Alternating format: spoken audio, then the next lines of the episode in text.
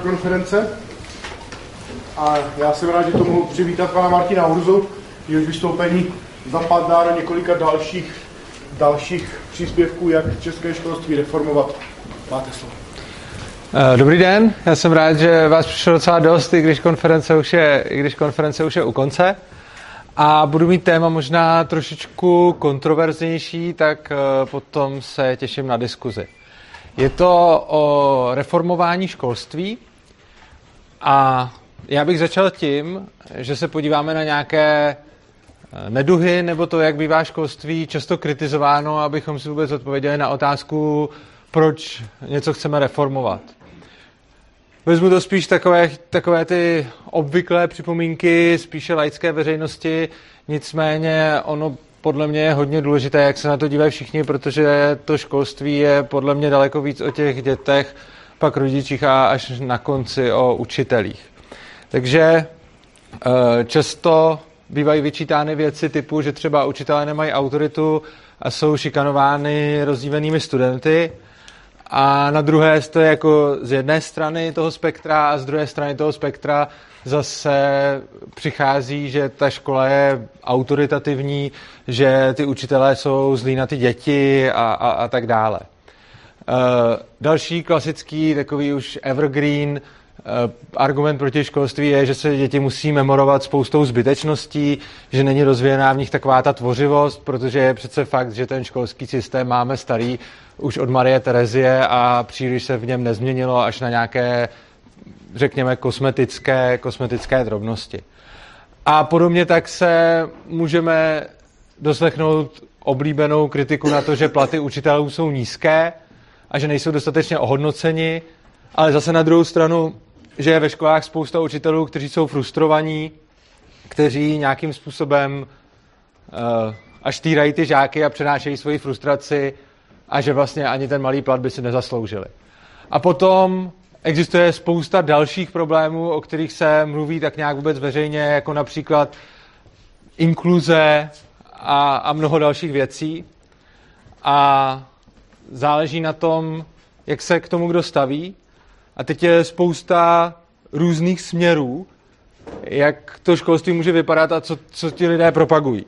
Takže například na jedné straně máme takovou tu pruskou kadetku, když to tak řeknu, což znamená, že máme frontální výuku, kde je absolutní autorita a na druhé straně, až máme unschooling, který je v České republice dokonce ilegální a mezi tím je velká škála všech možných škol a přístupů.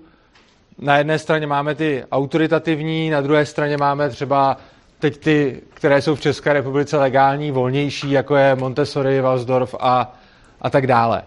A teď samozřejmě všechno to má svoje zastánce a odpůrce a není divu, protože každý člověk je individuální, každý je jiný, takže každému něco vyhovuje a něco nevyhovuje, eh, pochopitelně.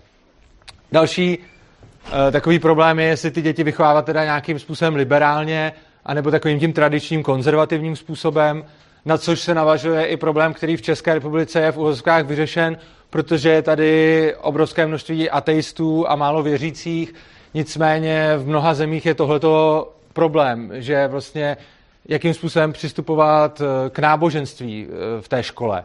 A teď samozřejmě někteří náboženští založení lidé mají problémy se sexuální výchovou na školách a naopak samozřejmě mnoho ateistů má problémy s tím náboženstvím a obě, oba dva ty pohledy lze pochopit. A jak říkám, tady v České republice to zas až takový problém není, protože tady věřících lidí mnoho nemáme, nicméně pro ně to třeba, pro ně to třeba problém je.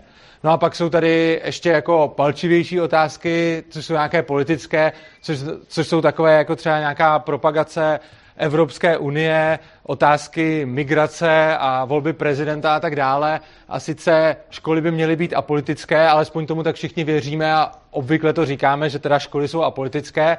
Teď otázka je, kde, jaké, do jaké míry, co vlastně všechno je ještě politika a taky to tak nefunguje úplně vždycky. A často se stává to, že děti jsou ve škole učeny něco, s čím třeba oni ani jejich rodiče nesouhlasí, ale jsou nějakým způsobem nuceny se tomu podřídit, i když je to třeba jako těžko se tam dá říct, že bychom měli úplně, jako, nebo je to minoritní propagaci nějaké konkrétní politické strany.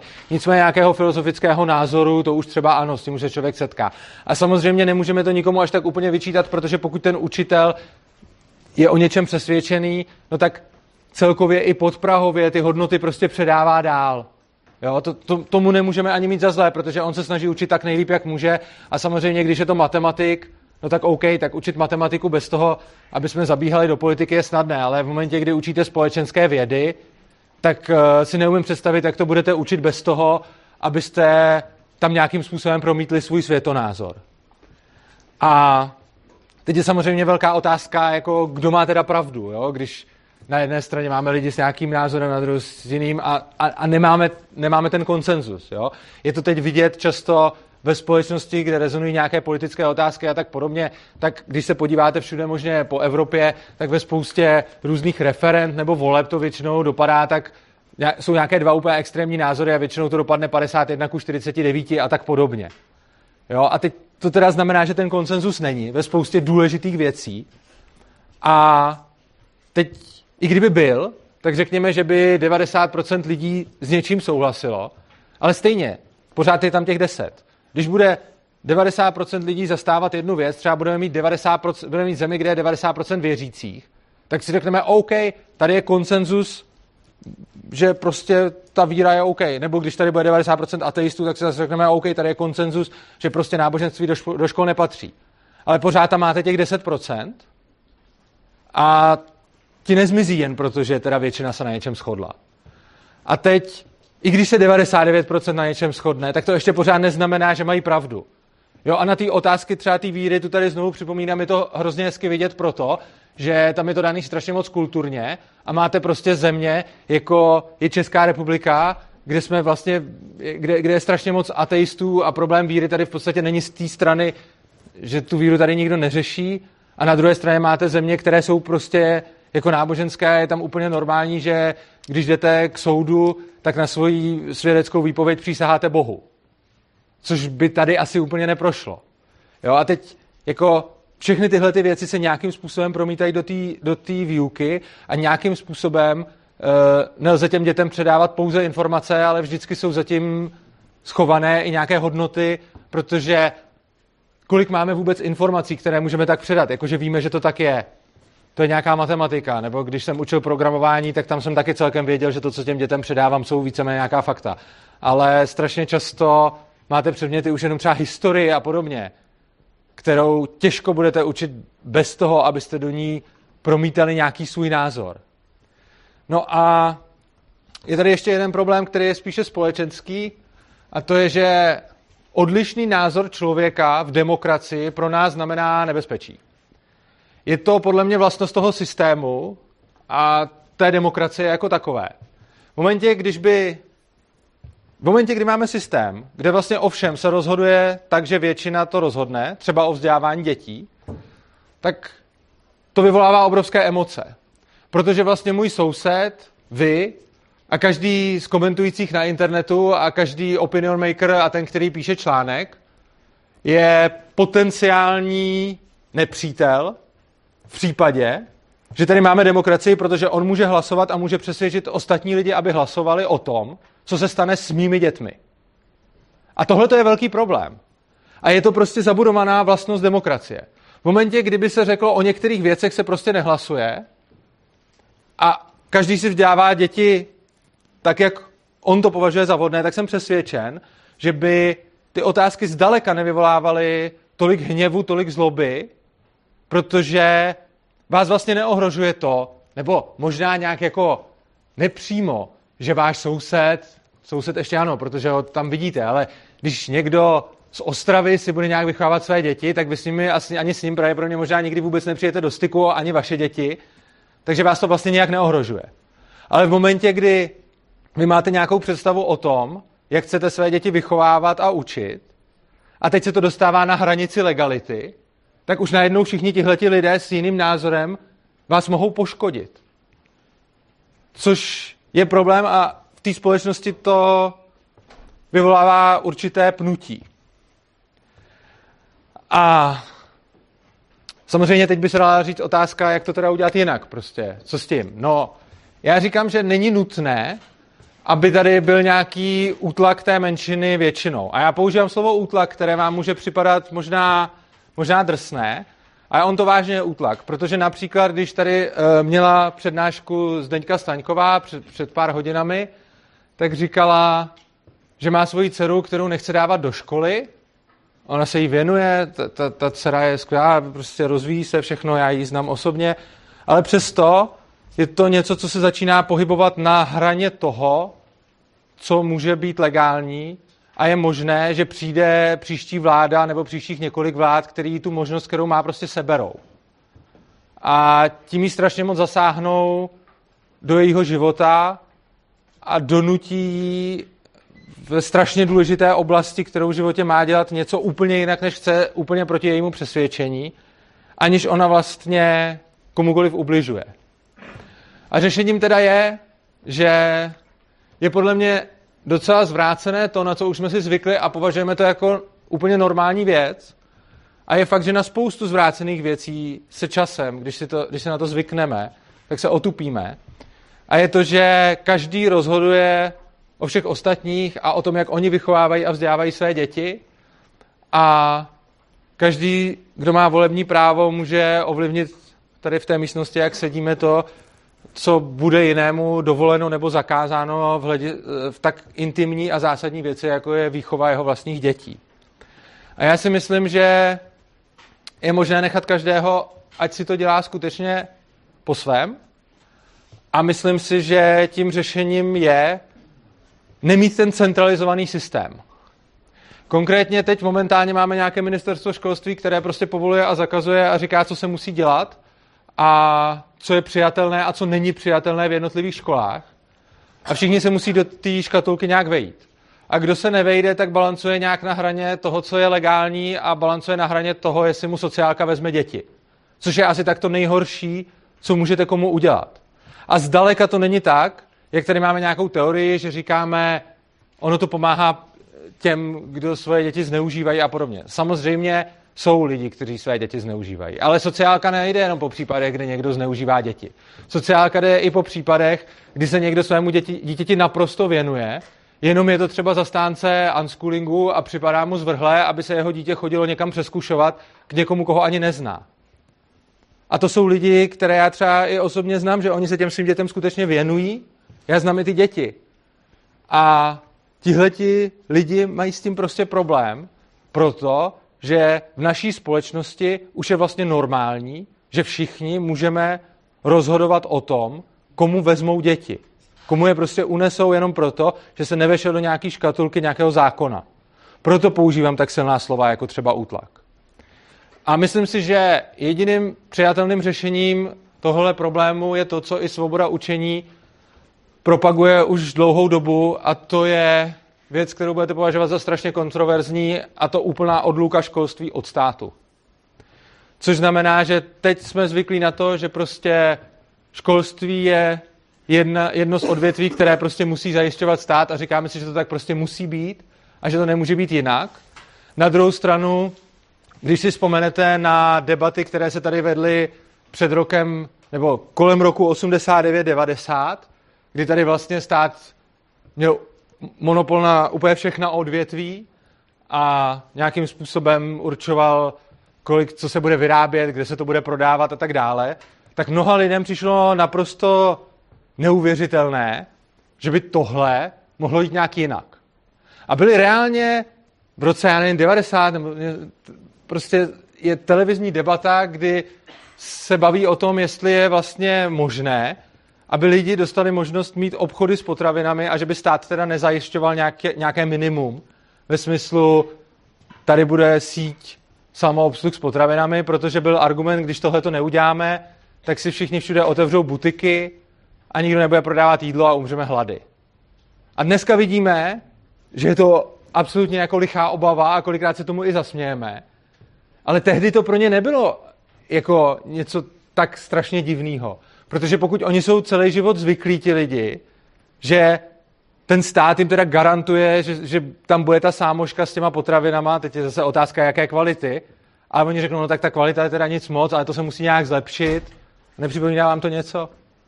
Ta kvalita toho školství je teda hrozná, musí se to nějak zlepšit, ale musí to mít ten stát, protože bez toho bychom třeba najednou neměli přístup k vzdělání a tak podobně.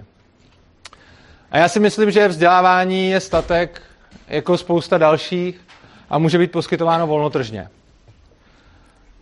Volnotržně neznamená pouze komerčně, znamená to dobrovolně.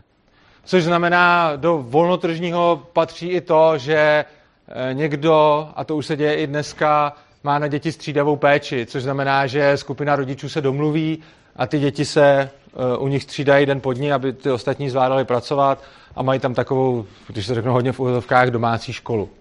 Tohle to by teoreticky bylo možné, problém je, že dneska ty děti pak všechny musí chodit na přeskušování do školy, je s tím neuvěřitelný oprus a kdykoliv se může najít vláda, která to bude chtít, která to bude chtít zakázat. A takové pokusy samozřejmě už jsou. No a když říkám volnotržní, tak i když vysvětluju teda, že to neznamená nutně komerční, tak přicházejí námitky typu, ale co chudý, protože to je řešení jenom pro bohaté. Já říkám není, a to z toho důvodu, že dneska je školství neuvěřitelně drahý. Stojí nás 150 miliard ročně přibližně. Těch 150 miliard platíme my všichni. A to školství není zadarmo. A, špatný. Je, a já tady prozrazu, tak dopředu. Byl čas to přečíst. Tak. Uh, je to 150 miliard ročně, které na to školství dáváme, což vychází na jednoho daňového poplatníka, kterých je tady v této zemi asi, asi 5 milionů, takže to vychází asi na 30 tisíc ročně, které dáváme tomu státu.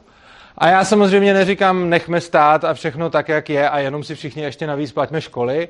Já říkám, ať ty peníze, které teď momentálně jdou na to státní školství, zůstanou těm lidem a oni ať si s nimi naloží po svém a ať vzdělávání dětí zajišťují sami a samozřejmě pokud bude nějaká škola, která i existuje doteď a může jich být spousta a já jsem přesvědčen, že jich může být spousta, fungovat tak, jak funguje teď, tak oni ti rodiče jim můžou si zaplatit sami dobrovolně. Takže já neříkám zrušme školy, jenom říkám udělejme ten systém dobrovolným. A i tak ten skepticismus je velký, jako to znamená, že chudí mají smůlu a tak. Nicméně já mám takový zajímavý příklad eh, z hrozně chudé země, a to je Indie, kde jsou lidi mnohem chudší, než jsme my tady. Ještě daleko. A na univerzitě v Newcastle v Anglii je profesor James Tooley, který byl dřív velkým socialistou a myslel si přesně, že uh, volný trh znamená jen pro bohaté a podobně. A jel do Indie a jel tam pomáhat vyučovat chudé.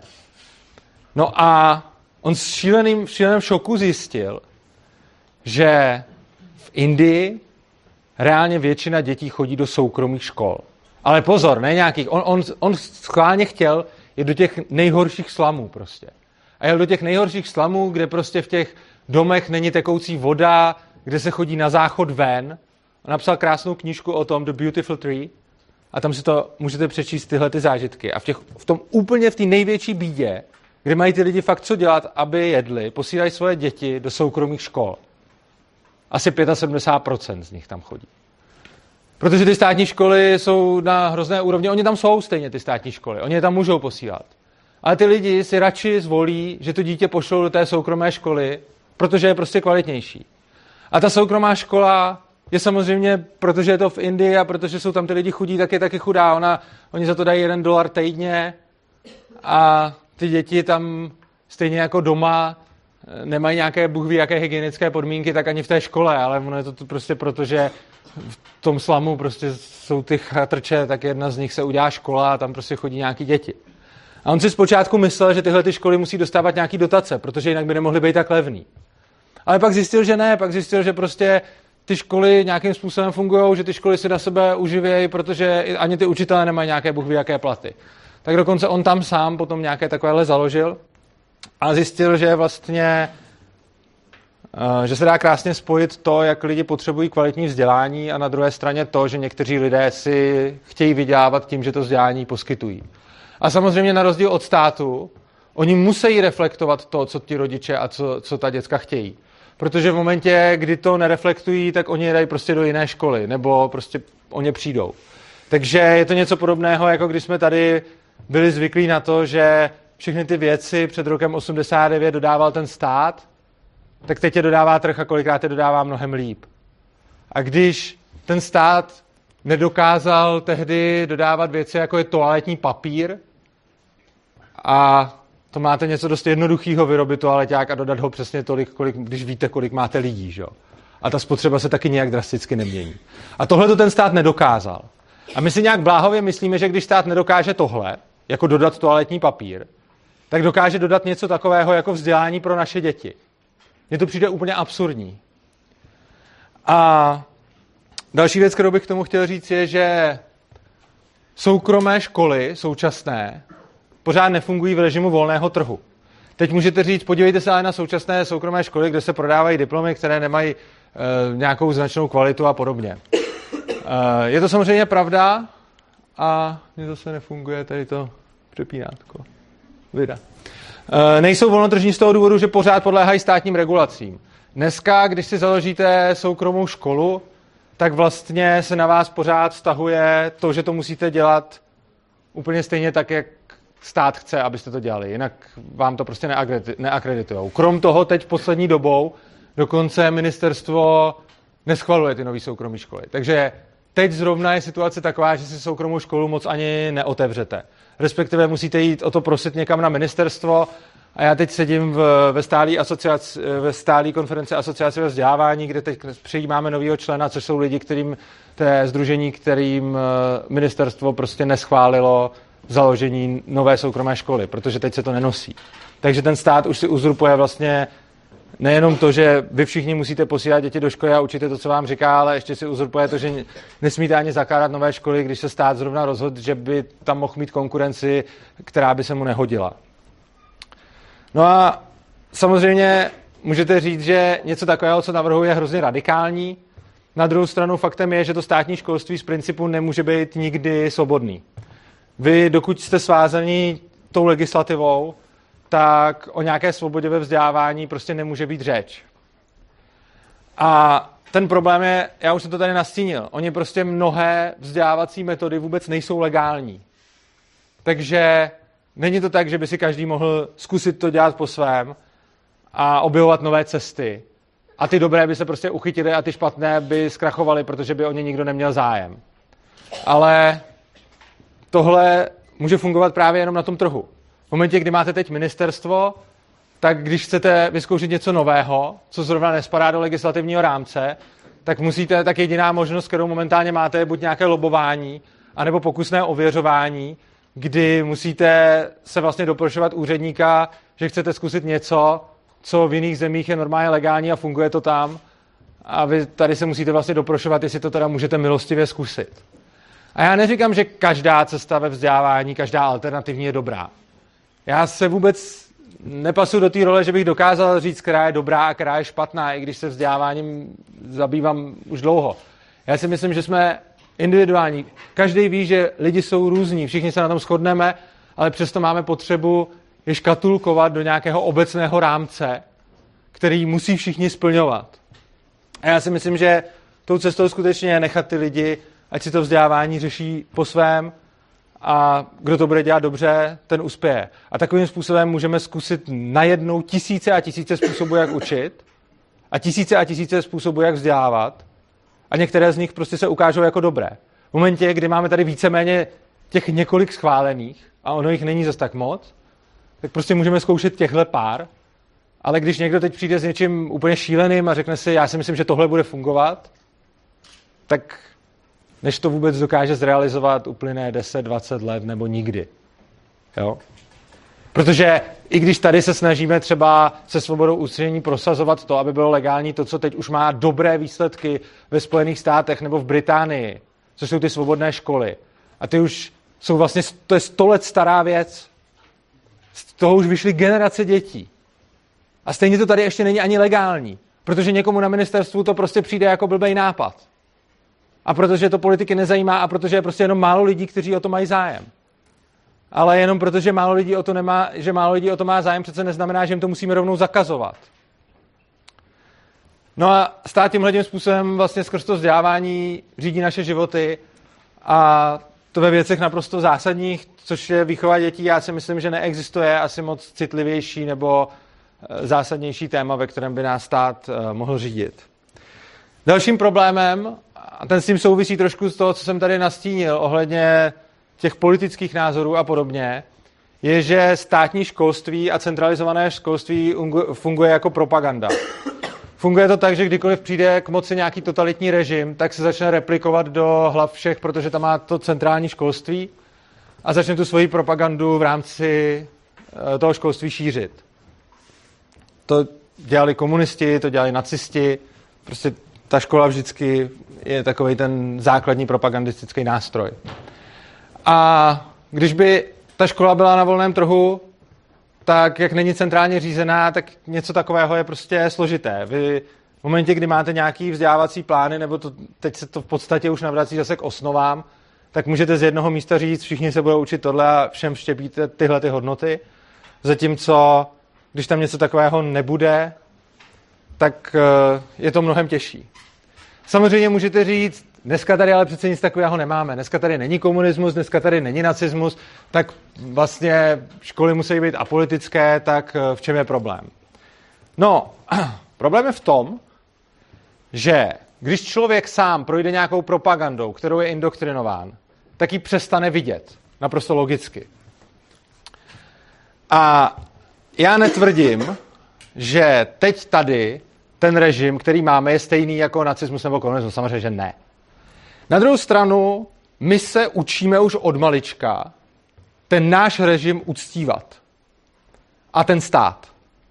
A demokracii. A my si řekneme, no jo, tyhle ty věci jsou ale dobrý, tak ty bychom měli uctívat. No ale oni i ty nacisti si mysleli, že to je dobrý a tak nutili ty děti to uctívat. A o čem přesně mluvím? No mluvím o tom, že ve školách se učíme, že tam máme na zdi obrazy prezidenta, že tam máme státní znak, že se tam učíme úctě k hymně, k vlajce a podobně. A celý je to v podstatě náboženský kult. A vy mi všichni můžete říct, ne, tohle je dobrý, prostě tyhle ty hodnoty musíme do těch dětí vštípit a tak dále. Ale já se teď nebavím o tom obsahu těch hodnot. Já, se mluvím, já mluvím o tom, že tam ta propaganda probíhá. Jo, my na jednu stranu řekneme, škola má být apolitická a je nemožné říkat lidem, říkat dětem od malička volte tohodle a volte tohodle.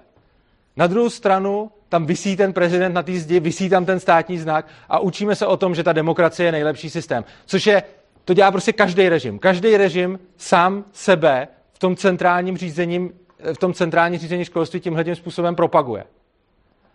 A používají se k tomu i různé lži a polopravdy.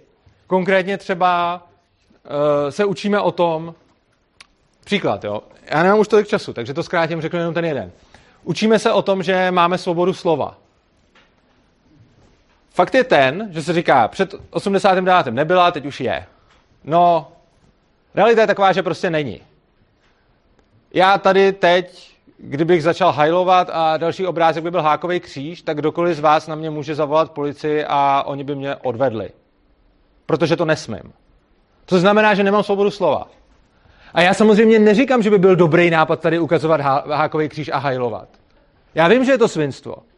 Mluvím pouze o tom, že to prostě není svoboda slova. Změnilo se to, co je zakázaný. Tehdy bylo zakázáno něco, teď je zakázáno něco jiného. Pravda, dneska je to zakázáno míň. Ale není to svoboda slova. Když bych měl svobodu projevu, tak v momentě, kdy nebudu na nikoho útočit, tak si můžu přece říkat, jaký chci názor i tady. No ale nesmím protože jsem vázan nějakou legislativou. A to, že nám říkají, že máme svobodu slova, je v podstatě reklama na ten systém. V podstatě nám říkají, že teď už je to lepší, než to... Ono to je lepší, než to bylo. Já si taky myslím, že to je lepší, než to bylo. Ale zase, tohle je jenom taková ukázka, že já tady mám další, ale už zrychlím, protože aby pak ještě zbyl čas na ty dotazy. A tohle to všechno je ukotveno v tom systému vzdělávání. Když se podíváte do Národního vzdělávacího programu, tak tam naleznete eh, přímo, že máme vychovávat studenty k, demokratickým, k demokratickému občanství. A tuhle tu povinnost mají všichni učitelé, včetně těch, co neučí společenské věty, eh, vědy. No, jak jsem říkal, samozřejmě žijeme v lepším režimu, než jsme žili dřív. Otázka je, já si to myslím, jo? já jsem o tom přesvědčen. Jsem přesvědčen, že teď je to lepší, než to bylo. Otázka je, já nevím, do jaký míry jsem zmanipulován, protože jsem tím státním školstvím prošel taky. Taky jsem se učil úctě k hymně, k vlajce, k demokracii a nedošel jsem si k tomu sám. Nedošel jsem k tomu tak, že bych si sám řekl jako, hele, to jsou jako dobré hodnoty. Ne, to bylo tak, že když jsem z toho ještě neměl vůbec žádný rozum a když mi bylo šest nebo sedm, tak už to do mě prostě hustili. Úplně stejně jako do těch árijských dětiček v těch šesti, sedmi hustili, že, že ty židy, židi jsou jako nějaká nižší rasa. A zase, důležitá věc, já neříkám, že to je totež, já neříkám, že je stejný říct uctívej vlajku jako žid je nižší rasa. Samozřejmě to není totež, je to, je to propastný rozdíl, ano. Ale ten problém je v tom, že je to ta propaganda. Je, je to pořád, že do toho dítěte dřív, než je to samo uvědomí, hustím nějakou hodnotu, kterou chci, aby mělo. No a zajímavý je, že hodně lidí řekne, já bych si k tomu došel taky, tohle to mě neovlivnilo. To, to, to tak není. No, je strašně zajímavý, že skoro každý připustí, že na něj má nějaký vliv reklama. Všichni uznáváme, že to, že někde vidíme billboard, to, že je něco v hezkém balení, že to na nás prostě má vliv, že nás to ovlivňuje, že si ten produkt koupíme spíš. A reklama funguje. Ostatně, kdyby nefungovala, tak do ní nikdo nedává tak velký prachy, jaký se dávají. A teď si vemte, jakým způsobem jste vystaveni reklamě. Za prvý jste dospělí lidi, máte utvořený nějaký světonázor. Tu reklamu vás nikdo jako úplně fyzicky nenutí přijímat po nějakou dobu, jenom prostě hold se jí nevyhnete, protože ji často někde vidíte, ale můžete si ji dost filtrovat a stejně vás štve. Stejně vás štve, když vidíte táhle venku, tam vidím reklamu, jenom jsem se podíval z okna, ale můžu se tam teď už nepodívat. Ale stejně mě ovlivnila, protože jsem ji tam viděl. Takže, a, ty, a to každý ví a nikdo to nerozporuje. Na druhou stranu jsou lidi, kteří jsou schopni rozporovat, že když seděli jako deset let v lavicích povinně a museli absorbovat tu reklamu, ještě z ní byli zkoušeni, byli nuceni opakovat, takže tohleto nebude mít takový vliv. No to bude mít samozřejmě obrovský vliv, zejména když ještě byli v dětském věku, že jo.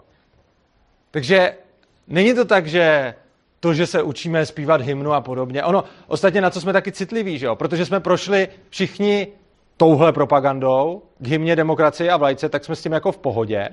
Ale představte si, kdyby třeba děti nemuseli, mm, já nevím, zpívat hymnu, ale zpívali by tam nějakou melodii, která by se vážala k McDonaldu nebo něco takového. To by nás asi štvalo, že jo? Mě by to třeba štvalo. Ale mě štve i ta hymna, dokud si k tomuto dítě nedojde prostě samo svojí cestou. A ta základní otázka, na kterou se ptám, je, jak můžeme o něčem kriticky uvažovat, když ze všeho nejdřív se to naučíme uctívat. Jo, prostě ten stát, tu hymnu, tu demokracii, to všechno se naučíme uctívat. A pak o tom máme vést nějaké kritické debaty. Já myslím, že je to strašně nefér. A myslím si, že tím řešením by bylo to, aby ty školy skutečně byly soukromé a pokud se na těch školách, nebo to nemusí být ani škola, to může být i nějaká domácí výchova, když se ty rodiče rozhodnou, že těm dětem budou takové hodnoty předávat, tak fajn, ale když budou jiné, jiní rodiče, kteří ty hodnoty chtít předávat nebudou, podle mě je to jejich volba a jejich svoboda a nikdo by je k tomu neměl nutit pod hrozbou únosu jejich dětí. Takže to je skoro všechno. Je tady poslední na, slide na závěr, kdybych rád schrnul, co jsem říkal. Za prvé, žádný vzdělávací model není vhodný pro všechny. Jo? To, je, to je strašně důležité si uvědomit. My můžeme být přesvědčeným zastánci, přesvědčenými zastánci nějakého modelu a já jsem taky. A ani jsem ho tady pomalu, no, trošku jsem ho možná zmiňoval. Ale prostě taky jsem zastáncem nějakého vzdělávacího modelu. Ale ne, neodvažoval bych se ho nutit všem. Neodvažoval bych se ho nutit ani jednomu člověku. Prostě myslím si, že jenom protože já to považuji za dobrý, to ještě neznamená, že by mi to dávalo právo do toho spát vás nebo vaše děti. Ta svoboda dělat si to, jak chce, se úplně vylučuje s tím centralizovaným školstvím. A vždycky to státní školství bude propagandistickým nástrojem. Jediný, v čem se to liší, je, že s některou propagandou souhlasíme a s některou ne. Jo, pokud teďkon se na školách učí něco, co se nám líbí, tak předtím jako přivíráme oči. Ale představte si, kdyby třeba se teď ve školách byl, já nevím, povinný předmět o uctívání Agrofertu a Babiše nebo něco. To by vám vadilo, že? A vemte si, že někomu třeba vadí už i ta instituce toho prezidenta jako taková. Ne ten člověk konkrétní, který tam sedí, ale ten post. No a myslím si, že teda řešením je zbavit se zcela vlivu státu na školství a nechat na lidech, ať si to dělají, jak chtějí, klidně teda jim nechat školy, když je budou chtít. A může to pro drtivou většinu vypadat úplně stejně, jako to vypadá teď, jenom ať teda ten, kdo s tím není OK, aby dostal tu možnost dělat si to jinak a po svém. Takže já vám děkuji za pozornost a těším se na vaše dotazy.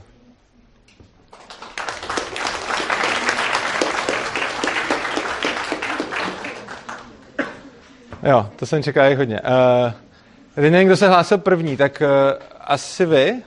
Já čistě možná takovou jako rychlou otázku, rychlou otázku na všechny, protože mám možná pojem, že žiju v jako jistý bublině z některých jako věcí. Protože vy jste se tady obracel o právě symboly. Mm-hmm. A mě by teďka jenom zajímalo, kolik z vás, kdo učíte ve škole, máte, na, jenom čistě taková otázka, jo. kolik máte ve třídě obraz prezidenta, státní symbol, a takové ty základní věci, protože nevím jak já, my jsme naposledy měli na gymnáziu pana Klauze a pak už jsme odmítli kohokoliv věšet na zeď a v současné škole ani nikdo nikoho jiného nenutí. Tak by mě zajímalo jenom čistě zvednout ruku, kdo takhle ve škole, kdo má jenom obraz prezidenta na zdi. Tak my jsme ho třeba měli, no. Tak je, je, jo. jsme si na schůzi jako odhlasovali, že nechceme. No, tak vy jste si odhlasovali, že ho nechcete, musíte ho mít, někdo tam nemá a tak dále. Jako, jo, jde, jde třeba o to, ale je, je zajímavý příklad, když už teda jsme se dostali do této konkrétní debaty ohledně toho Zemana. Je zajímavý příklad, že teda odstranil se prezident v momentě, kdy to měl být Zeman. Proboha, já, já nejsem žádný Zemanův fanda, jako já si o Zemanovi myslím svoje, ale odstranil se obraz prezidenta v momentě, kdy tam měl být Zeman a kdy teda učitelům řekli, hele, tohle tady fakt jako nechcem. OK, já je chápu, že ho tam nechtějí. Na druhou stranu, oni tam byli nějaký prezidenti i předtím. A na hodně školách to zrovna je, že tam vysel ještě Klaus a Zeman už tam nevisí. A já vůbec neříkám, že tam má vyset Zeman. Já jenom říkám, že je otázka, jestli tam měl vyset ten Klaus. A že je to přesně o tom, že rvát těm dětem to, co se nám jako líbí, nám přijde v pohodě, i když je to úplně stejná manipulace. Protože jako zcela objektivně za to mít tam obrázek Zemana a Klauze nebo Havla, je úplně stejná manipulace na ty děti. Akorát, když je tam Havel a Klaus, tak nám to přijde, že to je OK, a když je tam Zeman, tak, je, tak ho sundáme, protože ho nemáme rád. Já ho taky nemám rád, ale jo, chápete? Já jenom čistě to dodal protože já nevím, jestli teďka úplně vyznělo tak, jak jsem to chtěl podat. Já jsem chtěl podat tím způsobem, že opravdu se nedokážu představit, a možná je to částečně tím, že třeba učím matematiku a francouzštinu, eh, tak si nejsem úplně jistý, že já dokážu svým politickým přesvědčením naopak třeba jako v rámci eh, matematiky eh, nebo francouzštiny, tak si nedokážu představit, že to, co jste vy tady popisoval, takže já je nějakým tím svým jako... Ale já jsem to tady taky říkal, že já třeba, když jsem učil programování, tak je to docela jednoduchý, ale zkuste si učit společenské vědy, to, to podle mě nejde. Je, je podle mě nereálný učit společenské vědy tak, abyste ani malinko nepředali nic ze svého přesvědčení, nehledě na to, že to je jedna věc je vaše přesvědčení osobní. A druhá věc je, že i vy, jako matikář a francouzštinář, máte povinnost vést děti k demokratickému občanství. Tuhle tu povinnost máte. Jo, to, že to třeba neděláte, já jsem za to rád, ale, ale jo, je, je to, máte tu povinnost. Eh, vy jste k tomu něco chtěla? Vy jste chtěla, pardon. Mě napadlo, že o tom přemýšlím, že je to jako svoboda pro rodiče, zvolit si tu školu. Pokud ano. by byla jako různorodost a, a byla ta možnost a nebylo riziko, že jsou někde na hranici. Ale vlastně mně přijde, že pro ty děti to ta svoboda vlastně není. Že? Oni půjdou zase do nějakého prostředí, kde teda nebude tahle interpretizace státu, ale bude jako ty skupiny, ke které já vlastně se jako hlásím. Já samozřejmě věřím, jako samozřejmě, ale na druhou stranu potom máte aspoň tu, jako rozhodně jsou někteří rodiče, kteří chtějí své děti prostě nějak indoktrinovat, takže je prostě ale to udělají stejně doma nebo ve škole, to prostě nějak udělají. Ale pak jsou třeba rodiče, kteří tohle takhle dělat nechtějí a chtějí to dělat jinak. A ty to dneska mají strašně těžký. Protože ten unschooling a tak dále, to všechno je ilegální teďka. Takže já vlastně ani neříkám, nepůsobte, nevychovávejte z dětí vlastence. Prostě když si z vašich dětí vychováte vlastence, OK. Já říkám, nenuďte všechny vychovávat z jejich dětí to, co vy chcete, ale nechte to na těch lidech a nezasahujte jim do toho. Čili jako samozřejmě máte pravdu, že i když by bylo jako svobodné školství, tak i v takovém případě může probíhat indoktrinace v těch jednotlivých školách. Potom myslím, že tam byl, to, kdo byl tam ten jeden z prvních dotazů nahoře, to jste byla vy? uvažujete, že všichni, všichni jsme si teď takový, že chceme, aby ty naše děti měly nějaké vzdělání nebo něco, něčím šli, a jak jsou skupiny rodičů, které prostě nemají o to zájem a jenom skázet do rodičů, děti někam posílat nebo něco. Tak No, samozřejmě tady máte rodiče. Pak budou indokrinovat, já nevím, Jo. neziskové organizace nebo něco. Máte tady rodiče, kterým je to třeba jedno. Osobně si myslím, že jich bude strašně málo. Jo? Ono, jako, ono to může vypadat, že jich je hodně. Ono to může tak vypadat. Druhá věc je, já si nemyslím, že Indové by byli nějaký úplně jiný lidi, než jsou Češi. A přesto si jich 75% radši otrhává od huby, aby dalo děti do lepší školy. Jo? A to jsou fakt chudí lidi, kteří nemají co jíst. Jo?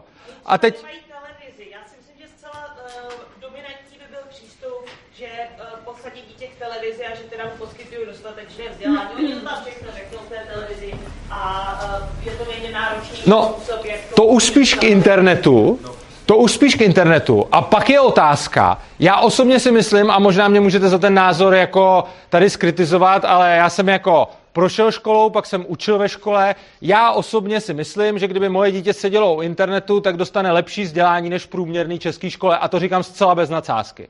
A myslím si, že to dítě si na tom internetu najde samo o sobě lepší věci, než který, kdybych ho dal do průměrné školy, tak když k tomu započítám i všechny psychické újmy, které v té škole obdrží a podobně, tak bych fakt radši, aby moje dítě sedělo u internetu, než aby chodilo do školy. Protože si prostě myslím, že... eh, Ale zase, je to můj, názor a přesně to, co si myslím, je, já bych neměl vaše děti nutit sedět u internetu, ale nikdo by neměl moje děti nutit chodit do školy. No, ale vy tvrdíte, vy tvrdíte že uh, zanedbávání dětí je špatně, ale ve chvíli, kdy nebude žádný přeskoušení, neříkám přeskoušení z něčeho konkrétního, ale přeskoušení, na kterých jsem byla já, byly čistě z toho, jestli ty děti jsou v pohodě, jestli se jim ty rodiče věnují, jestli ty, ty zdravě. No tak to máte nějaký... Připadá mi, připadá mi zvláštní tvrdit, že uh, nenávistní ideologie jsou špatně, zanedbávání špatně, ale nebudeme používat žádný nástroj na to, abychom to kontrolovali. Uh, to mi přijde naprosto správně a přijde mi upřímně strašně perverzní uvažování, že když něco odsuzuju, tak bych automaticky měl všechny nutit k tomu, aby to tak dělali. Tohle, to, co jste řekla, je krásný výsledek toho, že my už jsme naučení na to, že je normální, že když něco odmítám, tak bych měl být zároveň zastáncem toho, aby to stát všem zakázal. Já osobně si myslím, že některé věci na světě jsou špatně. Ale pro Boha to ještě neznamená, že bych si já měl chtít, aby to stát zakazoval. Já si o spoustě věcech myslím, že jsou špatně. Já si myslím, že kouřit je špatně, ale nemyslím si, že by to stát měl někomu zakazovat. Takže zanedbávání dětí se nemá zakazovat. Ne, já říkám, já říkám, že zanedbávání dětí ten stát neřeší. On vytváří nějakou iluzi, že to je řešeno. Stejně, když se pak reálně podíváte na to, kde do toho ten stát zasahuje a kde do toho nezasahuje, tak to není tak, že ten stát je ta hráz, i když se tak tváří, a přesně jsme prošli tou indoktrinací, která nám říká, že to tak je. Stát se tváří, že je ta hráz, která brání zanedbávání dětí. Ale když se podíváte tam, kde ten stát tu sílu v podstatě nemá, a já jsem tady dal tu příklad do té Indie, ale těch příkladů je víc. Když se podíváte na tu práci toho Tuliho, on projezdil vlastně uh, mnoho oblastí světa, nějakých opravdu chudých a byl opravdu v těch jako nejhorších podmínkách. A to není tak, že, a tam ten stát jako reálně nemá prakticky žádnou reálnou moc. Oni tam sice nějaký zákony teoreticky platí, ale nikdo je tam nevinucuje, protože je to prostě slam. A není to tak, že prostě, když máte to dítě v tom slamu, tak tam strašně moc rodičů zanedbává svý děti a když se pak podíváte tady do západního světa, tak tam, tam teda ten stát brání tomu, aby se ty děti zanedbávaly. Tak to není. Tady vidíte spoustu škol a spoustu rodin, kde ty děti jsou zanedbávané, ačkoliv by dle zákona být neměly. A na druhou stranu, to, to tak není. Jakože ta, když se podíváte jako reálně na, na, na ten výskyt toho zanedbávání, tak e, nemáte jako nějakou korelaci mezi tím, kde je to zakázané a kde se to jako děje. Prostě to, jako ten stát sice teoreticky staví proti tomu hrát, ale nemyslím si, že tomu reálně brání. Jenom se to přenáší do trošku jiných věcí, takže to zanedbávání bude jiného typu. Jakože třeba, když rodič teda dá dneska, v dnešní době, když rodič to své dítě hodí do té školy, pak ho vyzvedne a dá mu co jíst, tak to oficiálně není zanedbávání. Přitom reálně být může. Jo? Reálně můžete svoje dítě zanedbávat a naprosto vyhovět všem zákonům. Takže já říkám, že zanedbávání je špatně, ale říkám, že legislativa to neřeší, nevyřeší. Takže stačila by vlastně možnost volby pro všechny i pro vás. A tohle, kdyby bylo legální, tak je to problém. Ano, já si jenom myslím, že jenom ta možnost volby. Já nechci rušit školy a tak podobně. Já chci jenom, aby byla možnost volby. Ale mít tu možnost volby. Přesně tak. Ano, jde mi pouze o možnost volby a rozhodně neříkám, že je špatně, abyste vy všichni, kdo chcete posílat svoje děti do školy a tam cokoliv, tak aby, jako jo, myslím si, že každý by měl mít tu možnost si vybrat a jenom jsem proti tomu, aby se to zakazovala nějaká z těch možností. Ano. Když třeba například nějaké nějaké rodičů nebo lidí začne někoho nějakým způsobem vzdělávat, a jenom můj dotaz jako, uh, ta hranice svobody končí, uh, když se jako jedná o další jedince, protože příklad, jo, když prostě teda budou svobodně nějak vzdělávat a nějakým způsobem se tam dostane třeba to, že není úplně vhodné, jako fakt ten příklad toho xenofobu, jako, že, to jsou, že lidi, kteří jsou třeba zrzali s, s, s, se zelenýma očima, nejsou úplně ideální z toho z toho důvodu, jo. A kde se, nebo jak by se to ošetřilo, nebo nějaký mechanismus, kde jako někde zkrétá něco, protože někdo v tom fakt jako věří a má tu svobodu teda toho, jako to není, rozumíte, kde vy pak dáte jako kdyby přesně tu, jako tu jistotu, toho jistotu, ale aby prostě třeba moje dítě jednou nešlo po ulici, jenom protože zavést se zelenýma očima, prostě dostalo nějakého Já vám tu jistotu nedám a tím se od státu liším pouze tím, že vám nedávám iluzi té jistoty. Neexistuje nikde žádná jistota, ani se státem, ani bez státu, ani ve státním školství, ani jinde, že někdo nevychovává svoje dítě xenofobně. Otázka je, že vy to zvenku za prvé prakticky nemáte šanci poznat. Vlastně vy to nedokážete, to dokážou posoudit jenom ty participanti u toho. A myslím si, že, že my tady žijeme v nějaký iluzi, protože jsme se nechali jako uklidit a ukolíbat, protože je to příjemnější, že je to vlastně pořešený. Ale ono to není pořešený. Ono to vždycky samozřejmě někde je. A potom navíc ještě ten problém, když se zvětší dostatečně, tak ono se to pak i začne vyučovat v těch školách. Že? Ono potom stačí, aby ta míra nějaký tý, řekněme, xenofobie nebo něčeho přerostla v demokracii 50% a ty lidi si odhlasují to, že už najednou bude povinná ta xenofobie. Vy prostě, to, z čeho vycházíte, je, že vždycky jako nad 50% většina lidí v té demokracii bude mít jako ten správný názor. Ale bacha, co když jednou jako mít nebude? Tak potom vy budete mít vlastně povinnost dělat ze svého dítěte xenofoba jenom proto, že zrovna nějaká většina lidí si řekla, že ta xenofobie je jako OK. Ale to, co říkám já, je OK, tak nechme teda, když je nějaký xenofob, tádle někde, ať si vychovává svoje dítě xenofobně, tak mu to nechme.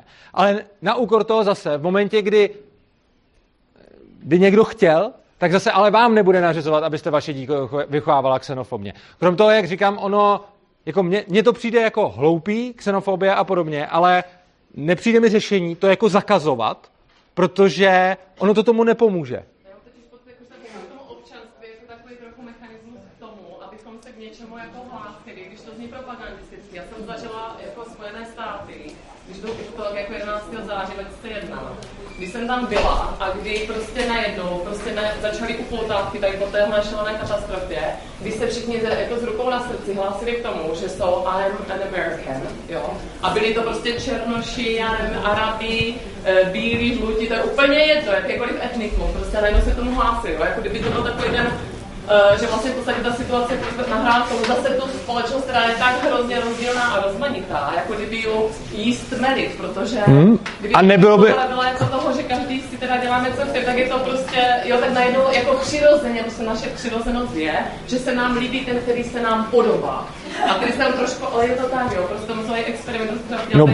na ČT1, ale Uh, jakmile se přestane někdo jako není podobný, tak už nám není tak sympatický. No buď tak, a nebo vy říkáte I'm an American. Co takhle I'm a human? Není to lepší? A zase, Jo. jako jako, Takže jako- ten daný moment prostě by to bylo málo, jo? Jako kdyby Amerika v moment měla společného nepřítele, co byli teroristi, prostě terorismus a, vy se jako další jako událostí. no vy řeknete, že měla společného nepřítele terorismus, ale když už teda mluvíte o 11. září, tak si všichni řekli I'm an American a kolik lidí pak na to zařvalo? Jo, prostě oni si řekli I'm an American a to dalo politikům nádhernou příležitost k tomu, aby to využili jako záminku k válce. A teď řeknete, to je sice špatně, ale. Ale já říkám, ne, tam není to ale, ono je to úplně přirozený. V momentě, kdy vycvičíte v těch lidech I'm an American, tak je to strašně dojemný, když teda 11. září k něčemu dojde a výsledkem je, že potom všichni lidi si dají ruku na srdce a řeknou I'm an American. Dojemný. Na druhou stranu, ty vybombardovaný lidi, kteří mohli být vybombardováni, protože si všichni dali ruku na srdce a řekli tohle, ty už to tolik neoceněj. Eh, budeme muset končit, nebo... Já vás poprosím, eh, abychom poděkovali panu Ludovi za přednášku. Díky.